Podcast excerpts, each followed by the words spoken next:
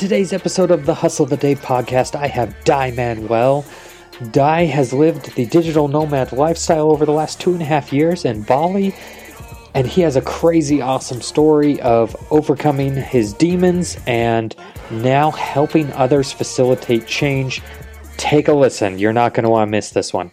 What's up, everybody? Welcome to the Hustle the Day podcast. I am Trent, and I am very fortunate and blessed to have Dai Manuel here with us today. Uh, you heard his little intro. I want you to jump in now, Dai, and tell us a little more in depth about yourself. You know, when I I always find it funny because you know what we're sort of conditioned. Hey, what do you do? You know, rather than who are you? you know, like, why are you that way? And, and, I know there's room to answer that, but we, we have a limited amount of time. So uh, to get right to the point, you know, I, I'm, I'm I like to I'm self-acclaimed, and and you know this has been validated by my kids. But uh, I, I, like to use the title super dad. Uh, you know, my two daughters are now 14 and 16, so uh, they're little people, and uh, and they're definitely uh, one, that's the best title I, have ever had is dad. I've also been dating my wife, you know, going on almost 20 years now, uh, and that's been fantastic. Unfortunately, she's my best friend, my biggest cheerleader, and also my most constructive critic. And she she she she's really helped me stay the path of, of just that constant idea of improving. You know, that Kaizen principle uh, is certainly alive and well in our relationship.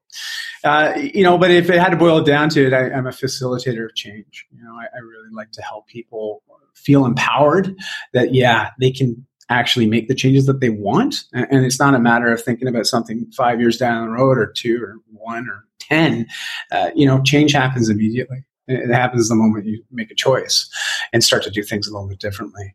Uh, of course, the outcome and the results may, they come at different you know intervals. Uh, it's not like it happens immediately that you have the result that you want. But if you consistently do things a little bit different than you've done, you can usually expect different results than you've already acquired. And uh, and so that's what I do. You know, I help people do that in lots of different ways. And uh, yeah, that's that's really me in a nutshell. I know it's kind of vague, and but you know, I know it'll naturally come out in our conversation a little bit more about what I do and how I do it.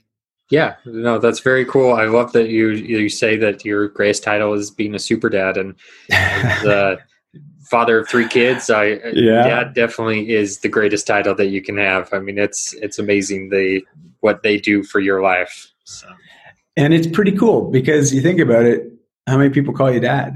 Yeah, you've got three. I've got mm-hmm. two, and uh, it's not a title everybody uses, and uh, it's it's pretty special. You know, it's pretty special. Absolutely. My uh, my four year old just yesterday decided she wanted to call me by my first name. It's like, ah! no, no, I'm your dad. Like, I'm not ready for that. yeah, I was gonna say no way. Uh, I, I, don't even. I, I, couldn't even handle that. I don't even know what I'd do if my kids started calling me by my first name. I'd be yeah. Weird. Uh, four. That's just cheeky. yeah, yeah. That's so good. Uh, um, but I like that you said you're a facilitator of change. Uh, that's mm-hmm. also, uh, you know, we, you know, we've had conversations before prior to this, and so I get that mm. that term, and it's not unwarranted. It, it's it's true, um, but we'll we'll jump into that a little bit um, in a little bit about more of exactly what you do. But sounds good. Um, I want to I want to ask you who was most influential on who you became today. Hmm. Yeah, it's interesting, right? Again, it's such a good question because we're I mean, we talk about change and we talk about evolution. And if we just look at how evolution happens, we, we, we deal with stress, right? There's lots of different types of stresses, and we either cave, run away, or, or we embrace the challenge of the stress. And it comes in lots of different ways, right? We have psychological, physical, and emotional, even spiritual stresses. And when we're under those stresses, we change. We have to. We change in, so many different ways, right down to the science. The physiologically, we change as well. Right. But we change because we've adapted and we've we've evolved, and now we've in, essence become somebody new.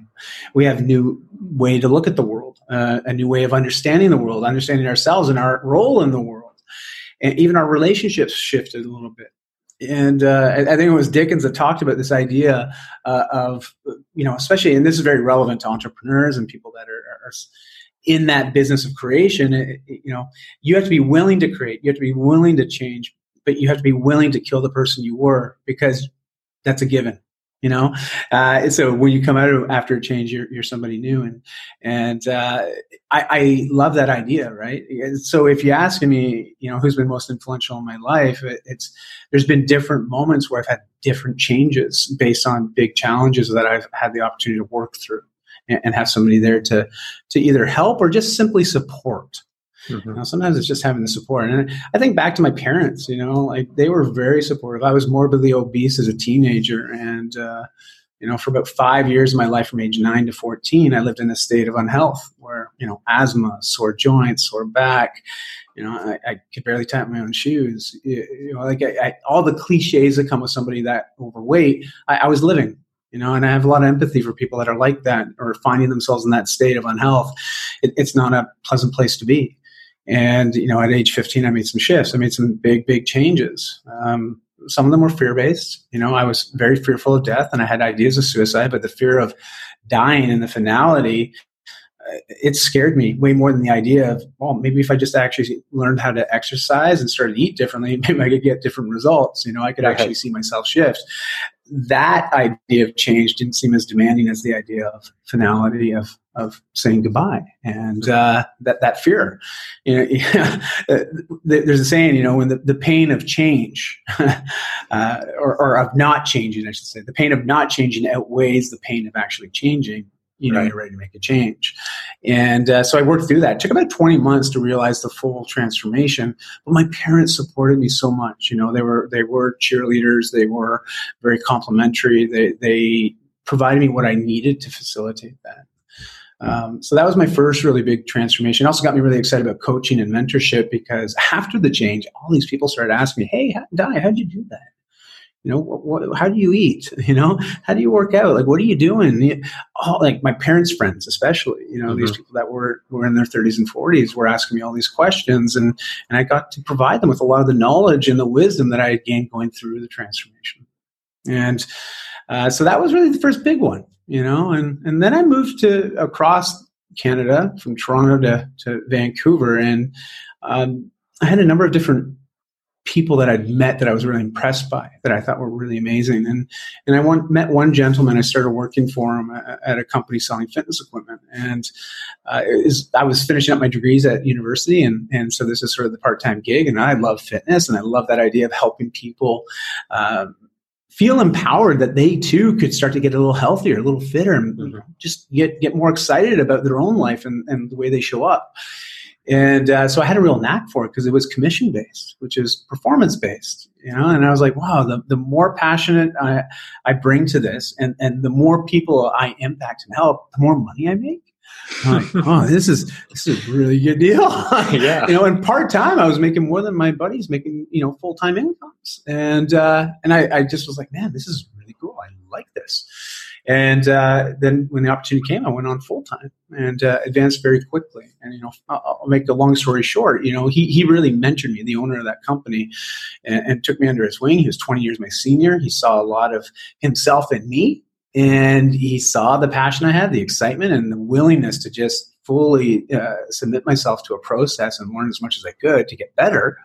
Uh, and he provided that and uh, you know we worked together for 17 years 17 years i worked wow. with him and uh, we eventually evolved into a relationship where we became partners for a new company and and we grew that to, to eight figures a year. And you know it was, it was really just an amazing journey. I learned a lot. There's no ill feeling or misgivings there. I, I just i got to a different point in life you know five years ago and i was like you know i really did enjoy that path. I, I would say i loved it but i got to a point where i was like okay he's 20 years my senior. I'm getting on to nearly 40 and you know, he's almost 60. I know he has uh, you know aspirations to, to, to sort of step away from the business. He wants me to step in and fully own it and and you know be that CEO and, and start to run it. And I was like, ah, oh, you know what? I don't want his life.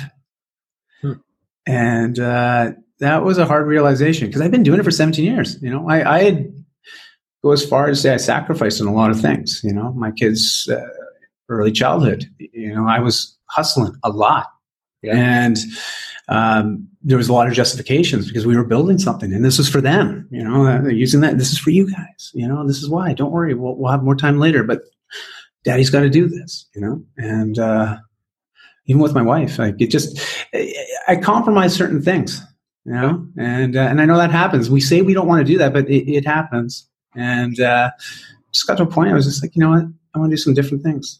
And, um, and, and since that, I, have had some coaches, you know, that helped with some of that, uh, ideas of, of, you know, moving into a different field, which I'd been dabbling in. You know, I started creating content online about 12 years ago after I read Gary Vaynerchuk's Crush It, the first There you edition. go. You, know, Yeah. I was totally dating myself here, but the first one and uh, at a first printing of that book. And uh, uh, it, it changed everything for me. Everything. The way I, I looked at marketing, the way I looked at uh, attraction marketing and, and, and service based, value based. Uh, leverage of social media right and uh, yeah so it, it became just part of what I did, and then so that provided some opportunities when I wanted to make the transition. There, there were some options, you know. But th- those are the most impactful people when I think about some of the biggest shifts in my life, you know. And, and then then there's been communities, and, and I look at communities as being sort of mentors as well. And Toastmasters is one of those organizations. Um, I, I have men's groups that I've been a part of, and, and I now run myself. I, I facilitate, and uh, it, that's been massive for me you know I, I think a lot of us as men and, and sorry not to be generalized but and i'll finish with this point so we can move on because i know it starts to get on but uh, you, you know as a man as someone that uh, was well is and i still am uh, fairly very competitive you know I, I used to have a lot of issues with entrusting men you know i'd always see them as competition i would always be you know never fully transparent not never fully authentic. Uh, I Yep. found there was always a little bit of a, you know, uh, internal pushback. And this is just this is all on me. I'm not saying it was their fault. This is just how I was, you know, a little bit fearful of being fully honest and, and fear of judgment and everything else, right? And uh, so when I started getting around some really amazing men and and opening up. Uh, the space for us to be vulnerable, to share sort of what's real for us, what we're dealing with, some of the struggles. Uh, all of a sudden I realized, you know what? We're all the same. We're all struggling with the same stuff, you know, just different shades. And uh, this did a couple things. One, it helped me really align with amazing men and be myself, truly be myself, and, and not have fear of judgment. Um, but it also allowed me to understand myself a lot more and, and realize that, yeah, I'm not so alone. And, and, you know, there is power in vulnerability, you know, Absolutely. like, yeah. And, yeah. So, uh, man, I, I swear every day I meet somebody neat that that impacts me. Whether I read a great book, listen to a podcast like your own, uh, like you know, I think mentorship and coaching and and guidance comes in so many different mediums today. We, we have so much access, you know, so much access, and uh, it's just what do you take from those lessons? Absolutely, that's that's fantastic. I, I loved all that, and you know, hearing um, those people that are impactful on you, and you know where it led to led you to. And like you mentioned, you had a 17 year career, and Mm. five years ago you made a radical shift, and Oh, you man. are now based out of Bali rather than Bali, Canada, yes, correct? yes, yes, that's right. Yes.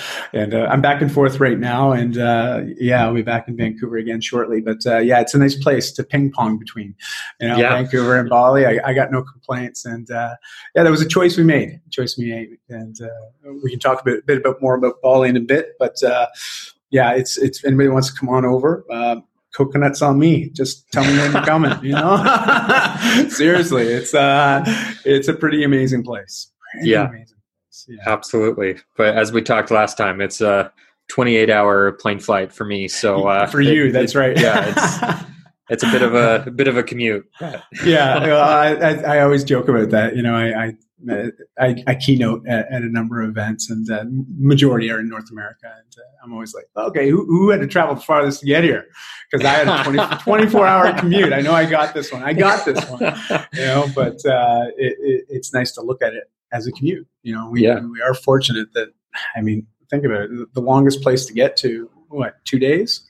Maybe if you got to go to someplace really remote right. that's pretty empowering knowing that you can get anywhere just, Yeah. just a little bit of time but you can get anywhere you know Yeah. like it's there's we, we have it's pretty awesome it's pretty awesome Even though the world is massive, it's actually pretty small at the same time, right? yeah we have the means. Like you can just pick up and go somewhere. Like, geesh, it's pretty neat. You know, yeah. like wow. Uh, I didn't really appreciate that when I was younger, but now I do. You know, I do. Absolutely.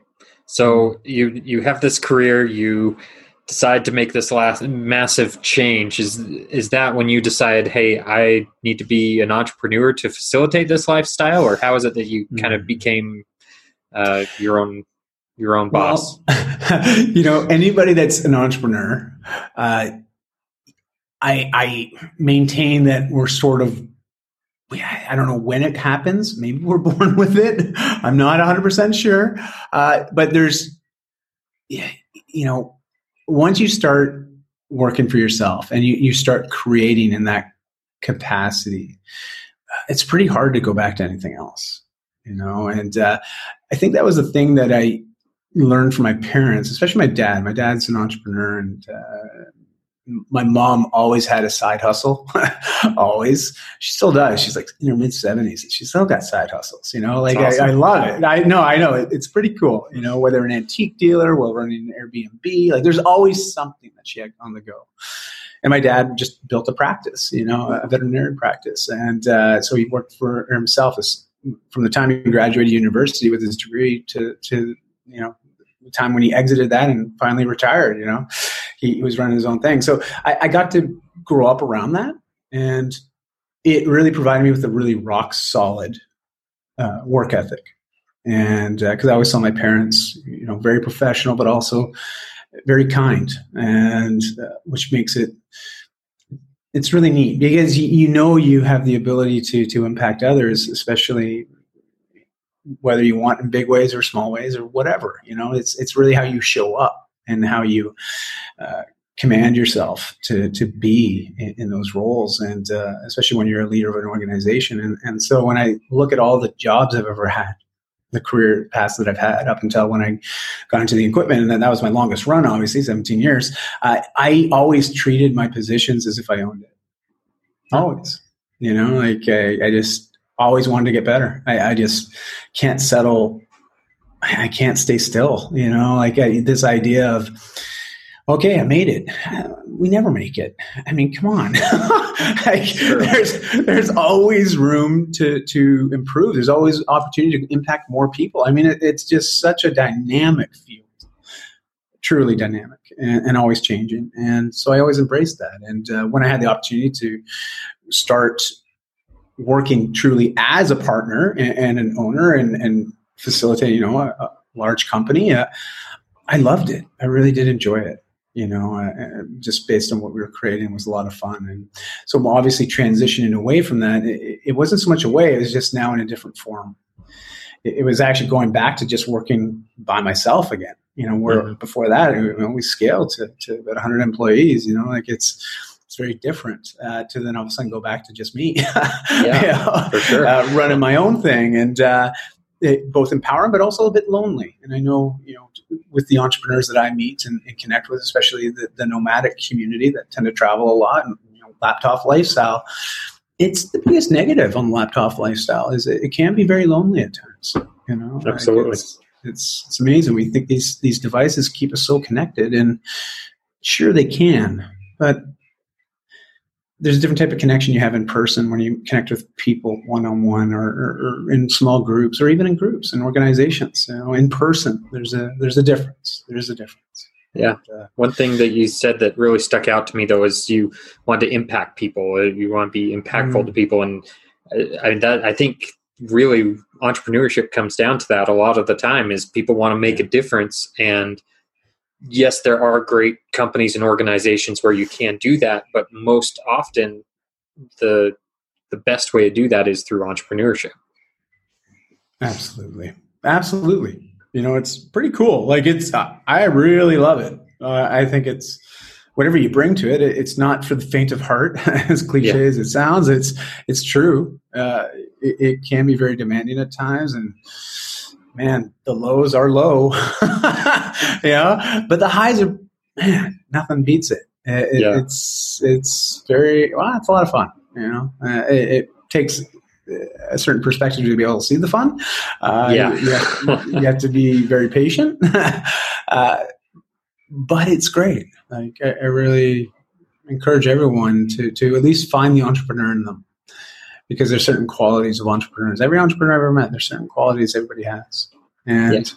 I think they're qualities that everyone has. And uh, it's like tapping into that inner entrepreneur in all of us, right? And because uh, if anything, it helps you just be more present even in your career and, for sure more more of it and, and find the passion in what you do uh, especially when you know the self-worth and the, the, value that you gain just by showing up and doing your best mm-hmm. and, uh, yeah so. yeah i've interviewed a couple of people who are you know termed entrepreneurs so they mm. are people who are plan to work at a company but they want to elevate themselves within that company so i mean I it's that. it's it's a great mm-hmm. for that uh, type of person that doesn't necessarily isn't necessarily born with that entrepreneurial spirit, but you know they have that they've tapped into it as you say, yeah. but they are using it to their advantage with where they're at. Super cool. I hadn't yeah. heard that term, but that yeah, that sounds great. it sounds like I should just use that term instead of trying to explain myself. So. I didn't know there was a word, uh, but it sounds like there is. So this is good to know. I just learned something. Thank you. well, there you go. yeah, yeah, super cool. Uh, so you've you've been on this entrepreneurship journey for a little bit. What what would you say has been your biggest failure in that, and what have you learned from that? Well, you know what's really interesting. so I spoke at an event, I guess maybe about a year and a bit ago, and it's uh, I don't know. It's called F Up Nights, but F meaning that word. Uh, okay. they, are they're, they're all over the world. It's F Up Nights, and uh, they invite uh, usually entrepreneurs to come and share their biggest F ups. And uh, uh, it was different because a lot of people that have ever done it, they are always talking about their professional F ups. You know, these big sort of catastrophic mistakes that they've made or just really mistakes that forever changed them. And uh, after living through them that, that is. And you know i i've had some of those but they all pale in comparison to my personal mistakes i've made you know? Because it's actually in reflection reflecting and, and uh, those personal ref- mistakes impacted my business a lot. You know, my relationships in my business, my my uh, the way I showed up, the way I was running the business, like it, it affected everything. You know, based on my position in the company, um, making those big mistakes had a drastic effect on the bottom line. Yeah, and and so did I learn from those? Well, yeah, and, and uh, I'll just okay. I'm, I'm going to share it. What the hell? Uh, you know, uh, it, it, will be next month. Ten years since I've had a drink. Wow! Ten years. Congratulations. Ten years. Yeah, thank you. It's I.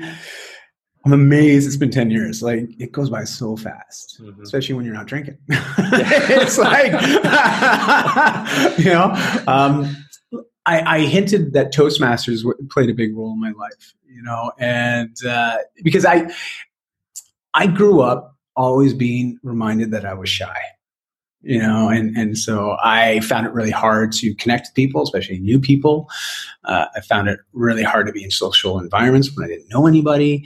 Uh, I just, yeah, it, it, from the outside looking in, I guess shy was the best label that could be attached, you know. And, and I remember from an early age, uh, that was sort of the label I got. Mm-hmm. You know, and I think it plays into when I was more to the obese. I was very withdrawn, you know, because I was very self conscious and and just sure, we'll just say I, I became that, and uh, so I would often act that out. And when I was a late teen, and then especially in my early twenties, I realized that wow, you know, if I have a couple drinks, I don't feel so anxious when I, when I'm around new people. I can open up a lot easier. Mm-hmm. I can even facilitate conversations and be this this person that starts the conversation. Whoa, you know, and you can imagine when as I'm growing my company and having to do more social things and be in bigger environments and conferences and all the other usual stuff and networking. Uh, wow, oh, you end up having a few more drinks than you probably expected to. At least I did, and it became a pattern. It's how I used to deal with my stress and my anxiety was alcohol, self medicate. and it, it was just a pattern. I, I am not a fan of the term addiction. I, I do understand that there's it's a label that that suits certain types of behaviors and, and habits. It, it, was the idea of the, the 12 step program just didn't resonate with me. I, I never felt that I was powerless against alcohol, you know. Okay. Um, but I do know that I always was conscious of my decision, you know, and I could justify my decision. And yeah. it, it happened that, you know, years and years of this, uh, of making a lot of mistakes and blaming alcohol, you know, like not showing up at home till the next morning. And, and mm-hmm. that, that, happened a lot. Or uh, often alcohol consumption would lead to drug use, and that drug use would also sometimes lead to promiscuity. And uh, I'm not proud of that. You know, I'm I was not a very good man. Um, some people call this cognitive dissonance. You know, we have this idea of of who we are we have these certain core values. We have these certain beliefs about who we are and who we want to be and how we want to be sh- showing up in the world. And then we actually have how we act. The further these two poles are apart from one another, the greater amount of stress and anxiety and discontent and unhappiness. Like it, it, you just create this vacuum that sucks all that in, you know. And we tend to fill it with stuff. You know, we buy more things. We we do things to distract ourselves to to really shield ourselves from admitting that we're hurting and uh, so over years and years of just these constant disappointments, not only with myself, but but I, I felt the disappointments from those that were closest to me because I wasn't living up to the person that they know I should be. Yeah. Because I didn't deep down believe I could. And so why bother?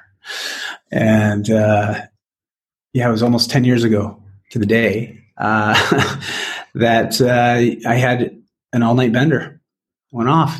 And uh, I remember waking up on our Berber carpet the next morning, and I have no recollection how I got there.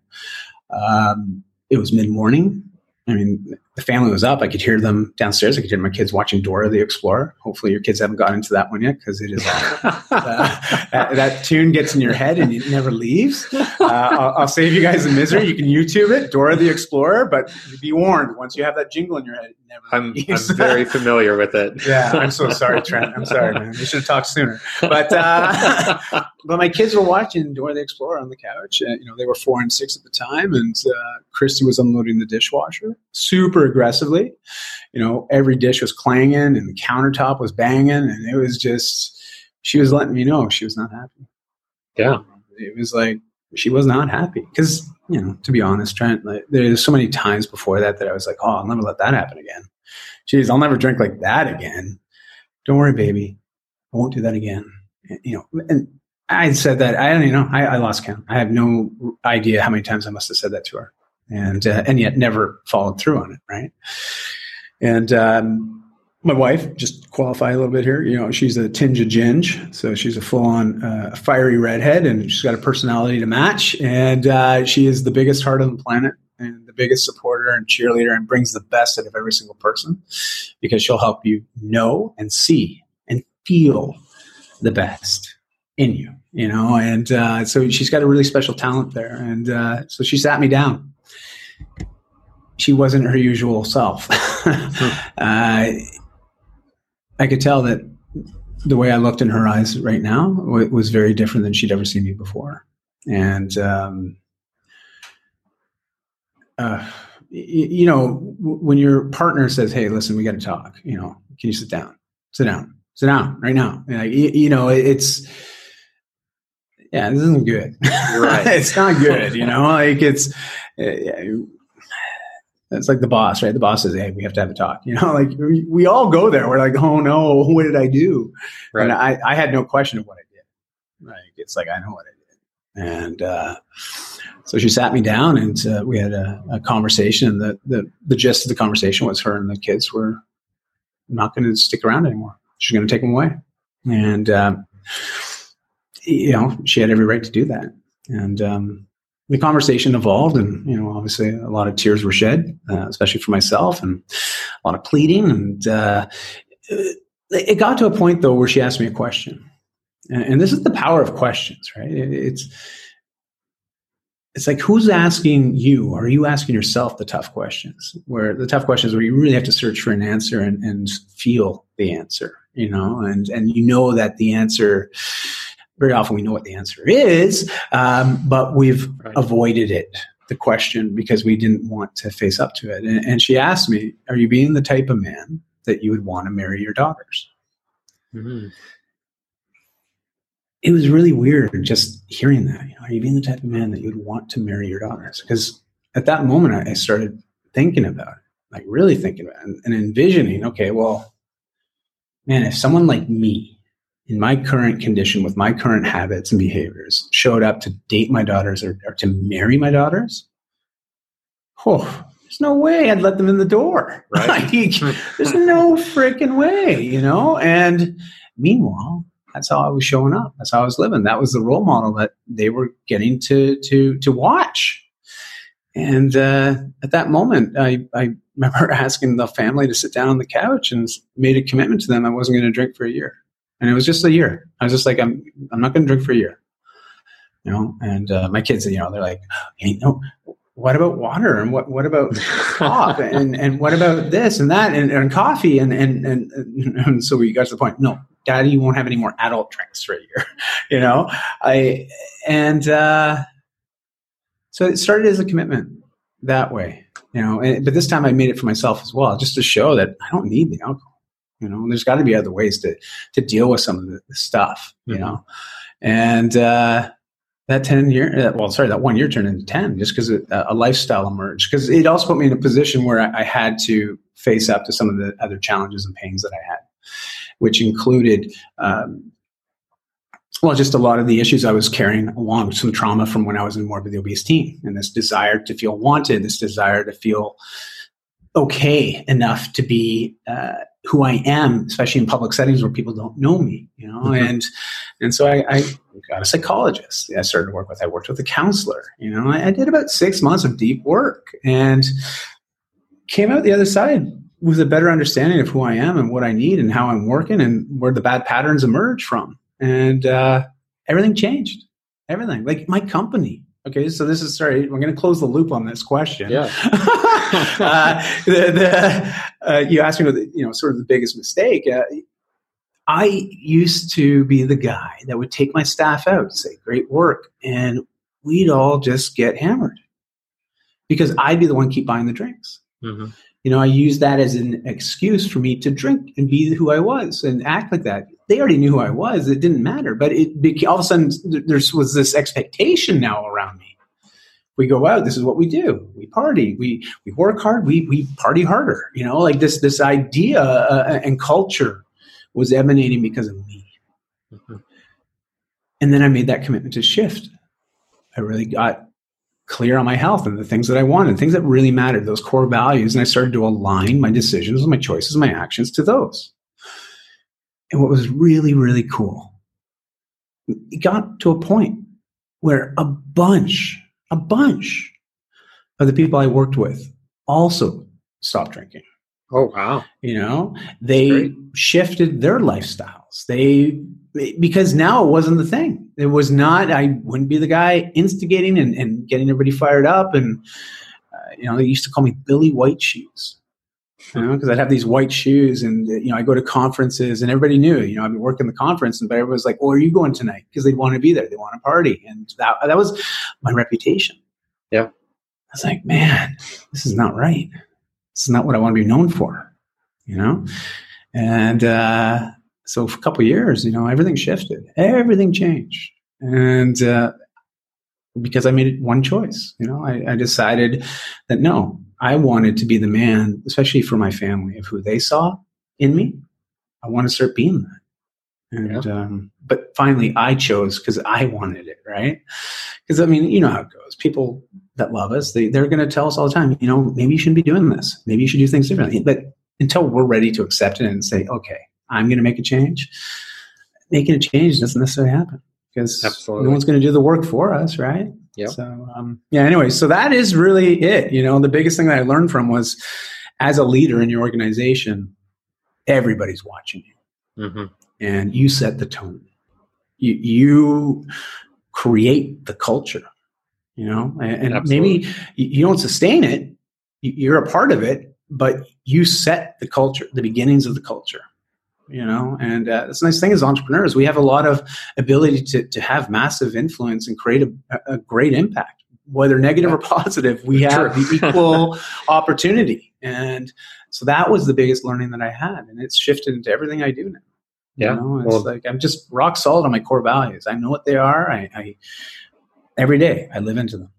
That's very cool. I appreciate you being open and honest and vulnerable and you know sharing that. I, I really appreciate you doing that. and I, I definitely identify uh, with the shy aspect, like you you talked about. I've been mm. shy and introverted my whole life, and uh, mm. until I was uh, 34 years old, which is how old I am now. Okay, I realized that that's a label uh, that yes. is a self fulfilling prophecy, and so yeah. Uh, it's definitely made big strides in changing that uh, over the last few months. But uh, you know, mm. it's a journey. We're all on a journey, and like you've mentioned, change is you know, yes, th- that's a change is a constant. So. That's right. Yes, that's right. It's so true. And uh, well, good for you for challenging it. You know, that's what Toastmasters uh, uh, provided me because, you know, all of a sudden I gave it, stopped drinking and I was like, okay, well, how am I, I can't just not be social. I, I got to figure out a way around this. And, you know, Toastmasters is there to help you be a more effective communicator, public speaker, you know, storyteller. Like all eyes are on you. You are talking and it's like you got the mic, so go. And I'm like, I don't know how to do this. this scares me. And uh, I just started going. I kept going back. And, uh, you know, sure enough, I mean, I still, every time I speak, trust me, I get all the same sort of uh, physical responses that we get. You know, palms start to sweat a little bit, mm-hmm. heart rate starts to race, eyes get a little dilated, get a little bit nervous, get some adrenaline going. But you learn how to channel that in a positive way. Yeah, you know, you learn how to use that energy and create something amazing, and and that comes with practice and, and also a community to support you through that. And uh, so I, I, highly recommend it. You know, if there's ever one organization that I, I, speak to everyone about, it's Toastmasters. I'm like, everyone should be a part of it. Everyone. Okay. You know, uh, good to know. So I'm, ex- I'm excited to hear about your experience when you, you make it. Very cool. So one one thing you mentioned is, uh, you know, you're now a keynote speaker, and you still have mm-hmm. those you still have those anxieties. You know, oh, the, man, every time. it's good to know that you know that people aren't alone that when they do have those feelings. So somebody who even does this all the time that you you still feel that way. You just oh, yeah. channel it the right way like you said. Absolutely. And it, you know what to be honest Trent, if if that feeling never went away i'd, I'd wonder why am i doing it? Hmm. you know like I, I, don't know if it, i would get the same value from it. Because um, if i'm not nervous I, I just want to know why does that mean I'm getting complacent? Does it mean I'm getting lazy? Does it mean I just don't care anymore? You know, I'd, I'd be worried about it. you know, because uh, you know, let's be honest, we're we're we got a lot of fear in us. I mean, it's all For about sure. survival, right? Like, yeah. at least we don't have tigers chasing us anymore, and uh, we don't have the weather to worry about. Like, we, we've been able to to do as Maslow says, you know, get get some of the basic needs taken care of, so we can start to you know evolve mm-hmm. uh, and become more self-actualized eventually. And uh, Toastmasters is definitely a vehicle that's challenged some of my my habits that okay. I felt were holding me back, and, and were a lot of fear dominated a lot of them. So uh, it, it's it's great. Yeah, it's really good. I, I, encourage everyone challenge your fears. You know, like, yeah. I mean, there's only three main main fears that pretty much every fear stems from. You know, fear of success, fear of failure, uh, and then fear of change. Right? Like, think about it; those are pretty much all encompassing. And, and it's like surfing, right? Surfers know that you don't go out there and just catch one wave. No, no, waves come in sets. And uh, I always tell people, so does fear. you know, it's like you deal with one and then another one pops up and then another one pops up. But for anyone that's ever surfed, how do you get through the wave? Well, it's not a matter of going through it. It's sometimes going under it. You know, you, you dive to go under, and then you come up the other side, and it's like way easier than letting the wave carry you and beat you up. right. You know? So, but but if you turn and run away from a wave, oh man, watch out because you are going to get smoked. yep. You know, so sometimes you just got to say, okay, head first, go at it, dive under, come up, take a breath, deal with the next one, you know, and, and, uh, it, it, surfing's humbled me a lot with my fear. you know, it's, it's been, uh, been, been interesting. One of the benefits of living in Bali. Very cool. Well, the uh, the common acronym for fear, when you put it in the uh, positive light, is face everything and rise. Right? Yes. So yes. you got to definitely tackle it, and you've you've definitely uh, faced uh, many challenges, but also uh, made many changes. And you hmm. are now, uh, like we've alluded to, you're now based out of Bali. Hmm. moved your entire family out there and totally changed your lifestyle uh, to get away from that corporate world. And uh, tell us a little bit about that change that you made and how that's gone. Well, to be fair, my family lived here for two years. They just relocated back uh, a few months ago to Vancouver, Canada. Reason being is uh, the schooling here. So my kids went to school here in Bali. Uh, so there's a lot of international schools, expat schools. Uh, but the extracurriculars are a bit more limited for teens. Okay. Meaning that my one daughter, she loves sports, but she's also at a point where, you know, her athleticism, she needs good coaching you know, she needs to be challenged more. And that that opportunity wasn't here in Bali for her. And then my other daughter loves to act. She loves hmm. improv. She loves Very to speak. Cool. And now she came to Toastmasters with us all the time. You know, from the time she was like 12, she's been coming to Toastmasters with us, even though it's not really it's not supposed to. So anybody at Toastmasters.org and Toastmasters there, listen, she's not an actual member, but we gave her opportunity to speak. Yeah, I'll get my hand slapped, but she's my daughter. I'm going to do it anyway. So yeah, uh, um, you know, we've given them opportunities to, to work on those things. And we always said when we started traveling, if they ever wanted to go back and, and sort of inject themselves back into school, uh, you know, more traditional school like in North America, we, we would honor that. And so it got to that point. My, my one daughter's only got two years left of high school. My other daughter, she's got four years. Mm-hmm. And um, so my wife, you know, she she was the the trooper and said, "Okay, I'll go back with the kids, get us set up again in Vancouver as a as another home base." And uh, so they've been there for a number of months, and I've been going back and forth. And cool. uh, as of the new year, i am going to shift a little bit more. So I'll be back in Vancouver a bit more than I am in Bali, just because it's really hard being away from them. You know, family oh, yeah. is uh, very important Absolutely. to me. And uh, so I'll still be coming to Bali. It's just uh, this, you know, Vancouver will be a home base for me again. You know, after two and a half years, I'm okay with that. Like it's, yeah, it's important to be with my kids right now. So yeah, it's crazy. She, eldest just had her first formal. She's got a boyfriend now. And I'm like, oh, I've got a few months. Where did all this come from? You know? So things are changing way too quick and at a pace I can't handle. So I got to get back. So yeah. it's like, what Sounds like it. yeah. Yeah. But Bali, we decided on it was just when we decided to go overseas. Uh, my wife had been to Bali like 20 years ago when she lived in Australia and always talked highly of it. Um, I've been active in the social space online, I'd always seen people post about Bali and, and, just pop up every once in a while. And especially in the last few years, you know, it's really become a hotbed for digital nomads because it's good mm-hmm. Wi-Fi, cheap cheap costs of living, uh, high quality of life, great weather, amazing food, great culture. Like there's just so many benefits to it. Mm-hmm. Uh, I mean, it's a third world country, but first world amenities. You know, so that I like to qualify all that. So we already had an idea that we wanted to come, and we came. and We decided just to rent a place on Airbnb for three months, see what it's like, and then we were planning to do more travel. Those three months turned to two and a half years, yeah.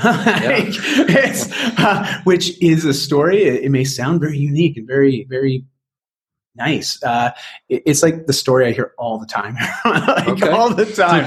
it is not unique at all. Uh, it, it is very common that people come here and then all of a sudden they're like, "Wow, I could live here." I could mm. do this longer. And uh, so I see this a lot. I hear it a lot. I meet a lot of people that, that have this similar experience. And uh, so what solidified it though, um, and really got us excited is we have these aspirations of going around the world to meet different types of people. And, and when you're in Bali, people from all around the world come. So we have friends everywhere now, like everywhere. Two and a half years of being here. Like we've got Russia, we've got all over uh, the UK. Uh, you know, Australia, New Zealand, uh, Philippines, Hong Kong, Japan, I, everywhere, because they all come to Bali. And Yeah. so there's plenty of opportunities to connect with people from around the world. And you already have some similar interests, a passion for travel, um, usually entrepreneurship. Uh, it's just so many people in that space. And so it, we loved it. We are like, wow, this is great. As much as we wanted to go and see people all around the world, we, we can just stay here and Yeah. they'll come to us. It's So, like it. it's like, this is awesome.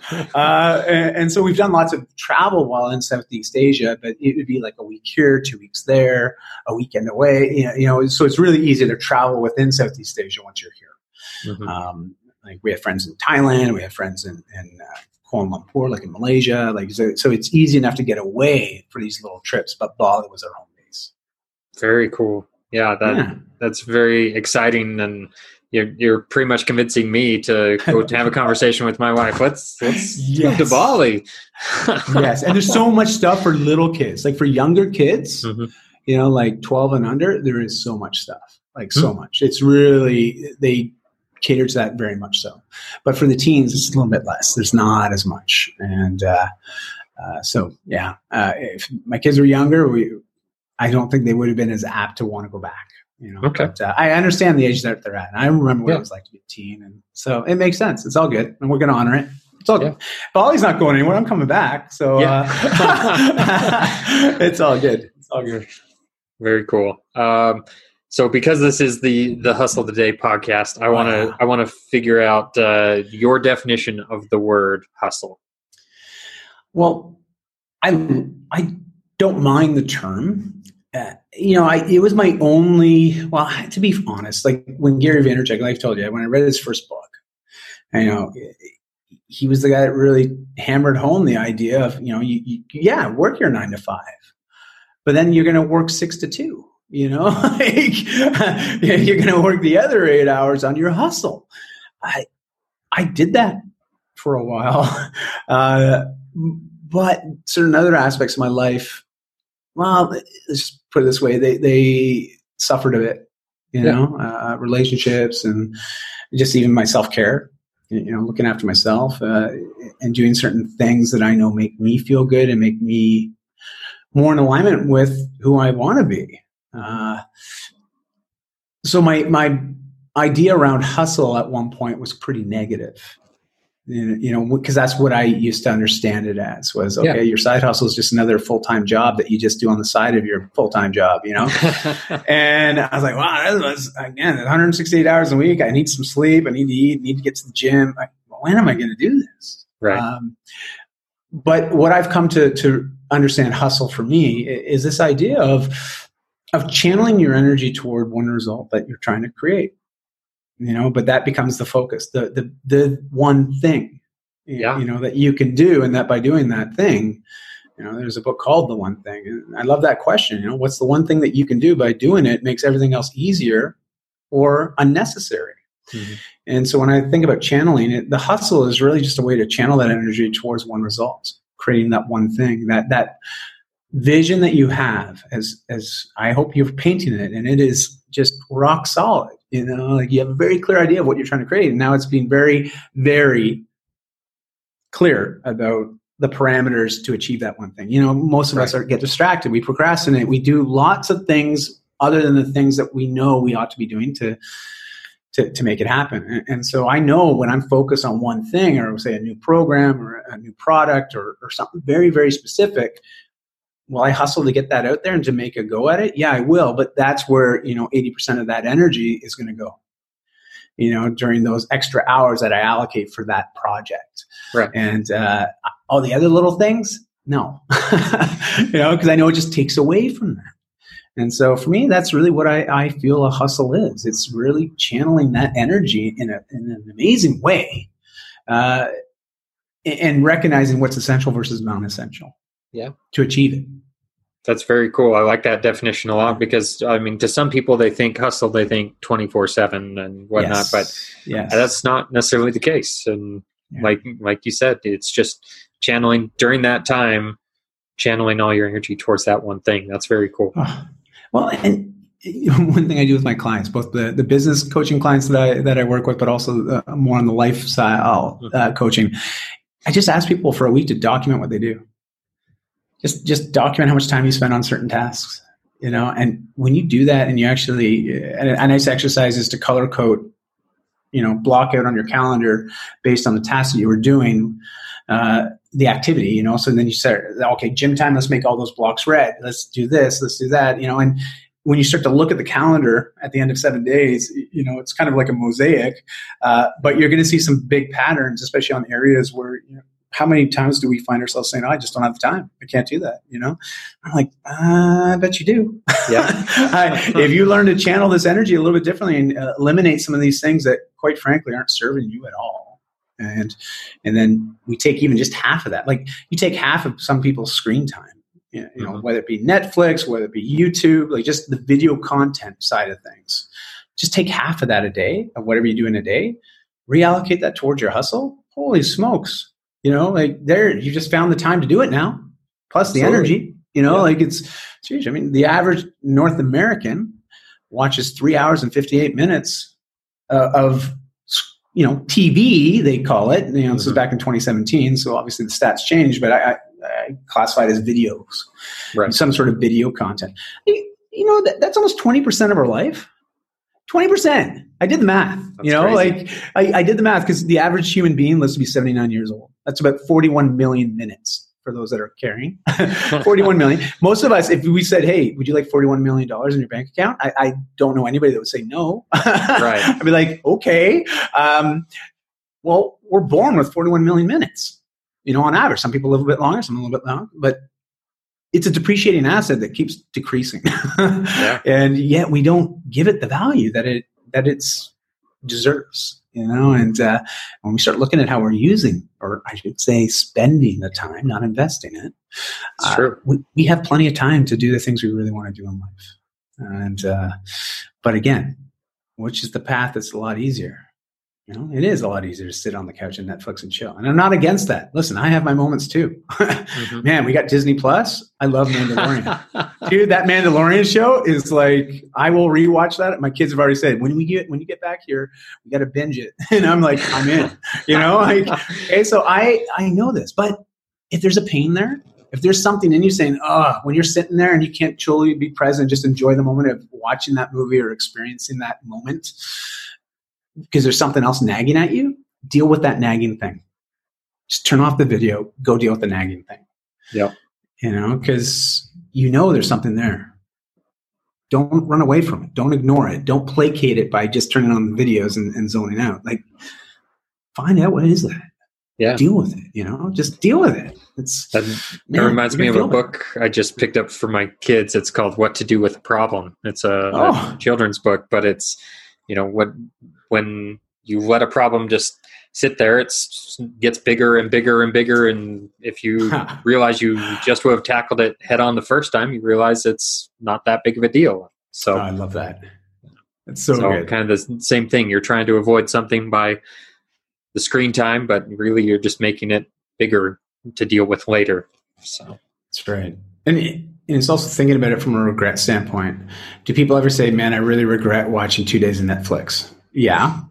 Does anybody regret? Oh, I, I really worked on my dream. I worked on my vision today. You know, I oh, I went to the gym today. Like, I really regret that I did that. No, you don't say that. so sit with that. You know, like ask yourself, how am I going to feel after I've done the action? Mm-hmm. You know, how will I feel if I don't do the action? Just sit with that. Ask yourself that question. Just really be honest with the answer. You'd be amazed at what comes up. It's usually, you know, people make it really complicated. I'm like, it's not that hard. Like, yeah. you just got to choose to do something different. Einstein's got a definition about this, you know. Like, over and over, expecting different results. Well, exactly. It's called insanity. You know, it's like I think he was a pretty smart dude. You know, like yeah. but I've heard learn before. from this stuff. We can learn from this. Yeah, yeah. exactly. So, uh, anyways. Very cool.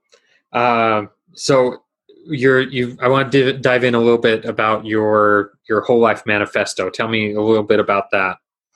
Yeah well you know i i believe in holistic well-being. What i mean by that is you know you have to have a plan to strengthen your physical fitness your mental fitness your emotional fitness but especially also uh, your spiritual fitness. When i'm talking about spiritual fitness i know some people will instinctively just go to religion. And I'm not saying religion. I'm uh, more secular. Uh, I, I, think for some people that's great. That's your faith, that's spirituality, amazing. Or, or, just how do you create an impact in this world? How are you making this world a better place? You know, so tomorrow when we leave this, it's better than when we got here. Mm-hmm. You know, so that's sort of that spiritual connection to to things outside of us, to that, that sense of how we show up in the world and the impact we're making, um, energy wise. You know, even through our actions. So. Uh, we need that whole life yeah. to, to, to every area is important. It's not one area is more important than the other. They're all connected and they all support each other. And so uh, a number of years ago, after being in the fitness space for over 20 years, I, you know, I, I'd encountered a, a lot of mindsets, but a lot of excuses and a lot of reasons why people either don't feel empowered to make the changes that they want to make uh, you know, a lot of people would say, well, I just don't know what to do. I don't know how to do it. I don't even know why this is important. Like, really just completely disconnected. Yeah. And uh, so I, I, started creating uh, challenges online. I, I created a free community in Vancouver called the Sunday Fun Day community, but in a positive one. It was all health based. Mm-hmm. Now, some people hear that, especially the Aussies. Uh, Sunday Fun Day, it's like you sit on the beach and you drink a lot of beer. Well, no, yeah. no, no, no. Okay, this is this is different. This is a healthy Sunday Fun Day.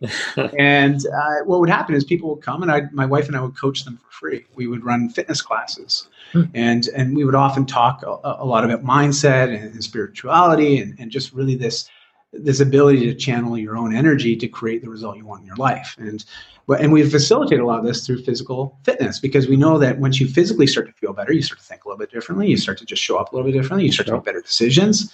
It's just a really simple way to make a big impact with the least amount of time. And uh, so we, we love that. And I learned a lot after doing that for about five years and, and helping thousands of people through these free classes. Uh, I learned a few things. And, yep, and so I, I took imagine. a lot of my, yeah, yeah, exactly. Right. it, it, was like, I used to tell people like, man, you do this for free. And I'm like, yeah, but I get a lot out of this, you know, and, and we do. Cause for us, that was part of what we wanted to do. We wanted to create an impact. We wanted to inspire and help and motivate and support people to make the changes. And uh, through that experience, I learned a lot. And uh, I wrote a book called The Whole Life Fitness Manifesto. And in that book, it shows people how to leverage 30 minutes a day. So 2% of every 24 hours, it's only 2% of your day uh, for body, mind, and spirit. You know, so it's about moving your body with purpose, you know, to elevate the heart rate, get a little bit of a sweat. You know, you're moving with intention of improving your physical fitness. 15 minutes a day. Five minutes of mindful meditation, right? And 10 minutes of personal development. So it's 30 minutes a day that you carve out for yourself first. It's a non negotiable. You do it for 28 days straight, and it's amazing to see what happens. Like it just is. It's amazing. Like yeah. I, I, see these shifts in people because all of a sudden the belief in them grows up. I, a lot of people ask me, well, do all I have to do is 30 minutes? I'm like, no, but it's the least you're worth. You know, like you got to feel that. Mm-hmm. Like you have to feel that you're worth 30 minutes a day to improve your body, your mind, and your spirit. Because if you don't believe that, who will? Right. You know? and, uh, and so I tell people it's sort of the gateway lifestyle program. you know, yeah. it just gets them started, toe in the water, and we give them everything. You know, everything's included. It's all there in the book. Um, I even give it away for free on my website. You know, it's like, hey, do you want this? Like, are you prepared to commit to 28 days? Here's the link. Sign up. My wife and I do a video with you in your living room. you just play the video. We do the 15 minute workout with you. Uh, okay. we even prompt the five minutes mindful meditation. Like I, I just I don't want people to have any excuses. I'm like I'm going to deal with it all. And they're like, well, how much does it cost? Okay, it's free. Oh, okay. Well, that's not an issue anymore because a lot of people use money as an issue. Right. You know, like well, I don't know what to do. I'm like, okay, here you go. I don't know how to do it. Oh, here you go. You know, well, why should I be doing it? Well, here you go. You know, and it's a lot of questions and inviting people to introspect and, and write down what are the changes that they want to experience. Mm-hmm. And uh, how do they want to start showing up? Who do you want to be? Creating the vision. I mean, yeah. it's amazing when you have clarity of vision, everything else just seems a lot clearer. right. You know, it's like, oh, you know what? This decision, this action that I want to do, this really doesn't align with what I really want. Yeah. I don't think I'll I don't think I'll do that. Great. There you go. You're empowered now to make some choices that you want to make, not feel mm-hmm. like they're just circumstances that are outside of your control, right? Right. So, anyways, yeah, that's it. That's all. And uh, I, I, talk a lot about this stuff, but the, the book really focuses in on that. And uh, yeah, you can find it at Barnes and Noble and Amazon and the usual usual places, uh, or you can just sign up for free online and get it that way too, digitally. But uh, I always like to say, hey, you want to buy the book? Awesome. yeah, but if you don't, it's okay. I don't want that to be an excuse why you can't get healthy and, and well. So, uh, Yeah. re- really look at building a foundation for your life on, on health first. You know, if you Mhm. get your health right, you can build anything you want. Yeah. Anything, anything. Y- You know, it's uh, it's remarkable. Uh, Well, there- our there was a- bodies are tuned into each other, so when you get your your your body right, your mind gets right too. So It does. It- I mean, it's awesome, and it's amazing how the spirit follows as well, right? Like this, this energy, uh, this passion, this this idea of why we're here changes as well. We start to Mhm. feel connected with the things that we do and how we show up in the world around us. Joseph Campbell wrote The Hero's Journey, and, or sorry, sorry, he created The Hero's Journey, but it was in the book Power of Myth. And uh, if you've ever seen Star Wars, George Lucas was inspired by his work, and that's how he came up with the the, the Star Wars series. It was literally inspired by Power of Myth by Joseph Campbell. And, and what's really neat is he talks about following our bliss. You know, and this idea of following our bliss is just choosing the path in our lives that allow us to maximize our sense of joy, fulfillment, and purpose. Mhm. You know, but taking action, being purposefully decided on the path that we're going to follow or walk or things that we're going to do if it's going to allow the opportunity to increase that. And it's pretty cool when you start to look at that, you know? Yeah. On this hero's journey that we're all on, we all get called to change. We all get called to adventure. To, we were all facing challenges. Every one of us at some point in our life do. And then we face the challenge. And no matter what, you come out of that challenge changed. Sure. What do you do after the change? A lot of times people feel called to now come back to wherever they started or to come back to those around them and and share what they've experienced and help others now deal with it as well. You look at every amazing entrepreneur, they've recognized a challenge that they usually have personally dealt with. And what did they do? They dealt with the challenge and now they've come back feeling inspired to help others deal with that same challenge. And they've created businesses on this. Yeah. You know, it's pretty neat uh, to, to see this plays out over and over again. You know, Joseph Campbell talks about stories from seven, eight, nine thousand years ago, all the way up to present day, and he shows the similarities of these similar stories happening over and over again. Not only in story, but in our lives. It's really neat. It's It really- is. Like, I love it. I love it. Very cool. Yeah, I, I appreciate that you're sharing that with people for free and eliminating those excuses because I, I'm a personally have been a victim of excuses too, where it's like, Mm. oh, if then, you know, if I do this, then this will happen, you know. But yeah. it's it's something I've been able to call myself out on more recently, and so um, I like that you're eliminating those excuses so people can understand what they are truly capable of. Right on. Love it. Love it. Uh, so, what what's one thing somebody starting a business today should be doing? Well, I don't want to just shit on everybody's head, but you know, I, I know shititis uh, can sometimes be frustrating for people. But what I would like to do is invite you uh, to really look at what you truly want. You, know, like get an idea. Uh, the the vision is very important. Having a vision for what it is you want or the life you want is so important because once you have clarity of vision, a, a clarity of the life that you're living into, your decisions on a day to day become clear. You, you, gain a lot more confidence in doing the actions, you know, and making the Yeah. choices. I- I find that that's something that we like to skip over. We like to get right to work. We like to start just creating stuff, and it's like, well, we then have to wonder why, at some point in time, do people get very discouraged and quit?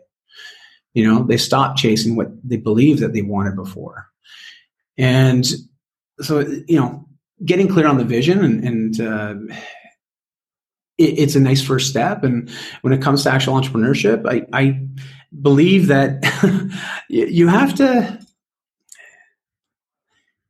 I find the people that are most in tune with themselves, like they have a, a, a daily practice that involves self care, they authentically just have so much more energy to give, which sounds counterintuitive, you know, because you're saying if I take more energy for myself, you know, Mhm. especially if I pay myself first before I pay others with my energy, uh, I'm actually going to get more in return. And, and it's so true, you know, and it's this idea of also giving back, right? And, and knowing how do we want to make an impact on the world. And I, I find that people that have a regular practice that focuses on themselves first and you know really focuses on their body their mind and spirit what are different ways that they can improve on that uh, it allows them to really be decisive in the actions that they take to yeah. create what they want you know obviously i could talk about the branding i can talk about marketing i can talk about systems and operations like yeah this is all important stuff but if you don't have the entre-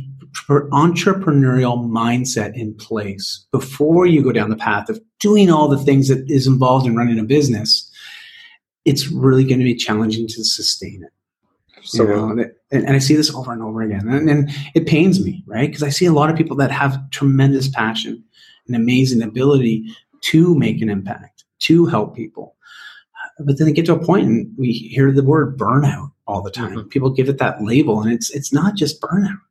I mean it's it's life out, you know, like yeah. passion out. Like it's it, it is you hit a wall and you don't feel like you can ever get around it or through it or over it. Like you just feel stuck and, and helpless at times. And uh, it, it's an awful place to be. And, and it's funny when people get there. I'm like, well, don't focus on the business right now. Oh, I have to focus on the. I'm like, no, you got to focus on you. You know, like when was the last time you just went for a walk on the beach? Oh man, I don't know. It's been a long time. Like, dude, you live in Bali. Like, what are you doing? like. You know, like uh, it's like when was the last time you went for a walk in your local park? You know, how much water did you drink in a day? What's your sleep like? You know, what are you doing to deal with the stress in your life? And all of a sudden, it's amazing. They're like, they treat the business much better than they treat themselves. And I'm like, well, this is not a sustainable business model. this is, this is, do you think this might be where some of these problems are stemming from? Oh, I don't know. I never thought about that. I'm like, okay, can you give me one week? Give me one week. Just do this for a week. You know, for that, and I get people walking 10,000 steps a day, drinking at least three liters of water a day, at least five minutes of mindful meditation and 10 minutes of journaling. Just doing those four little things and you commit to that for seven days in a row, tell me your life hasn't shifted a little bit. Mm-hmm. You know, it's amazing when we reset that. And I could talk about the physiology of this, of what is stress? What is anxiety? You know, and when we look at cortisol levels in the body and how it increases inflammation and all the health complications that come from increased inflammation, it's just like, wow, yeah. All this data is out there. Like if you are someone that's more in your head than your heart, you're more analytical, right? Trust me, there's enough data points out there to validate what I'm talking about, mm-hmm. to prove the point. But the thing I care about the most is how are you going to feel when you take action to improve your life? You know, how are you going to feel? How are you going to yeah. show up? And how will that affect others around you? You watch. Just by you looking after you, everybody else changes. Mm. Pretty neat you know, and it's, very cool. really, and it's it's not hard. I mean, this is crazy, right? That, that's the crazy part. It's so accessible, and uh, it's yet some people feel it's out of reach, but it's not. It's just that you're sitting a little further away than you should be. you know, yeah. Just get up and go towards it, you know, and it's there. It's all there. And uh, yeah, so that's that's really it. The entrepreneurial mindset, I think, is a is a great place to begin. Absolutely. And uh, I actually have a 30 minute video that I can send you a link on that you can share with people. Yeah. That's all about the entrepreneurial mindset. That'd and uh, one of the best ways to, to channel it and, and optimize it. And uh, so I can send you that. It's a, uh, it's a fun little video, just a presentation that I do. And um, yeah, I, I, know it, it helps people make some little teeny tweaks, uh, which ultimately helps their business, you know, yeah. and, and, everything else too. So, uh, yeah, I don't know if that was a, a, an answer that worked for you, but you know, it, I don't I like talking about all the other stuff, but I find we're all different entrepreneurs. And we have different things going on in our business. It's not necessarily universal. Mm-hmm. Where the mindset piece, it's all universal. Yeah. It is, man. Everybody. That applies to everybody. like yeah. you are not. Uh, no one's getting out of that one. You know. So yeah, that's very true. And uh, whether it was uh, a good answer for me or not doesn't matter. That's your answer. Yeah. However, okay. I do agree with it. Thank you. Thank you. I appreciate that. yeah, no, I, I, definitely do agree with that because, uh, I mean, there's so many challenges that are going to come your way. If you don't have that right mindset, then you're it's going to be a lot more difficult to overcome them. And once you get that right, definitely. it's a lot easier to take on those challenges. So, Absolutely. very cool. Absolutely. Well, I want to be cognizant of your time, and I really appreciate all that you've that you've uh, provided for me. But um, I want to give you a chance to shout out anyone in particular, or where people can find more info about you. Hey, Christy. Hey, Chardonnay. Hey, Brie. Those are the ladies of my life. Uh, I got to give them a shout out. Uh, and hey, mom. Uh, yeah, it's uh, yeah. You'll notice that my daughter's names are Chardonnay and Brie wine and cheese. There you just go. to give you an idea of uh, where my issues came from, right? Like it's, uh, Well, if you wanna- If you want to dive into my problems, uh, all my kids are named after uh, Lotus cars, and so No way. Are you Yeah. serious? uh, yes, That is cool. I love that. So, what are they? uh, Evora, as in Yeah. the Lotus Evora, uh, Elise, as in Lotus Elise, and then the founder of Lotus Cars, his name is Colin Chapman, and so my son is named Colin. So, Oh my gosh. Have you written Lotus? I would think some free cars are in order. Uh, yeah, I, I have not written them. No. I think it's about time. Yeah. Uh, uh, maybe someone has to start tweeting them. I don't know, but uh, Yeah. that is really cool. Oh, cool. Yeah, I always joke our kids are socialites in the making, and that's all our fault. So, uh, yeah, that. Um, yeah, you know, as far as shoutouts, uh, my website's probably the easiest way for people to get content. Uh, I've got about 1,500 articles on it since I started blogging about, I don't know, 12 years ago. It's all lifestyle based, so fitness, nutrition, uh, mindset. Uh, gosh, there's a lot of content on there. I know that. And Yeah. uh, it is going through some upgrades right now, so uh, bear with me. The search bar works great, though, to find stuff, uh, but it, it, there's also some free programs there, uh, including the Whole Life Fitness Manifesto. So uh, check that out. If you're looking to make some shifts and you just want some inspiration and some guidance, uh, no problem. And then lastly, you know, I'm really active on social uh, Pinterest, Facebook, Instagram. Uh, Dai Manuel, just my name. That's the cool thing about actually having a unique name True. is uh, nobody else had it, and uh, it made all the social profiles on any network really easy to get. so you just have to figure out how to spell it and, and say it, and once you got that, you you won't forget it. I know it because it's just such a weird name, but uh, yeah. And Dai's Welsh for David, and pe- people might be wondering, "Whoa, what does that name mean?" Well, Die is a Welsh term for David. Uh, Like David, Interesting. it's like if you were in Wales, they have a, a very elongated vowels a lot of the times, and, and yeah, I can't read any of that stuff. But uh, my, my great great great grandparents were, were from Wales, and, uh, but I'm Canadian, so that's all you got to remember. North of the Okay. border, and uh, someone who likes the weather in Bali, though. yeah, A lot more understandable. the- the rain and snow. Yeah. yeah. When- Well, I I again appreciate your time. It's been a huge value to me, and so I know it's a huge value to my uh, listeners and viewers. And so, thank you again, Dai. And uh, for all those that are listening, I want you to get out there and hustle the day. Woo!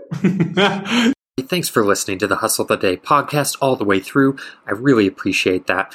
I just want to let you know that I help small businesses with their online strategy. So if you or anyone that you know needs help with their online strategy and owns a small business, I'm your guy. Go ahead and connect with me at Trent V. Bray on Instagram or TrentVBray.com.